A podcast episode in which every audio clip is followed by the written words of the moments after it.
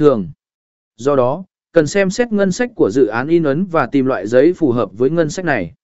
C. Tùy chỉnh và độ phân giải của giấy và hiệu suất in ấn, độ phân giải của giấy ảnh hưởng đến chất lượng in ấn. Loại giấy với độ phân giải cao thường cho kết quả in sắc nét và chi tiết. Điều này quan trọng đặc biệt đối với sản phẩm in ấn yêu cầu hình ảnh hoặc biểu đồ chất lượng cao.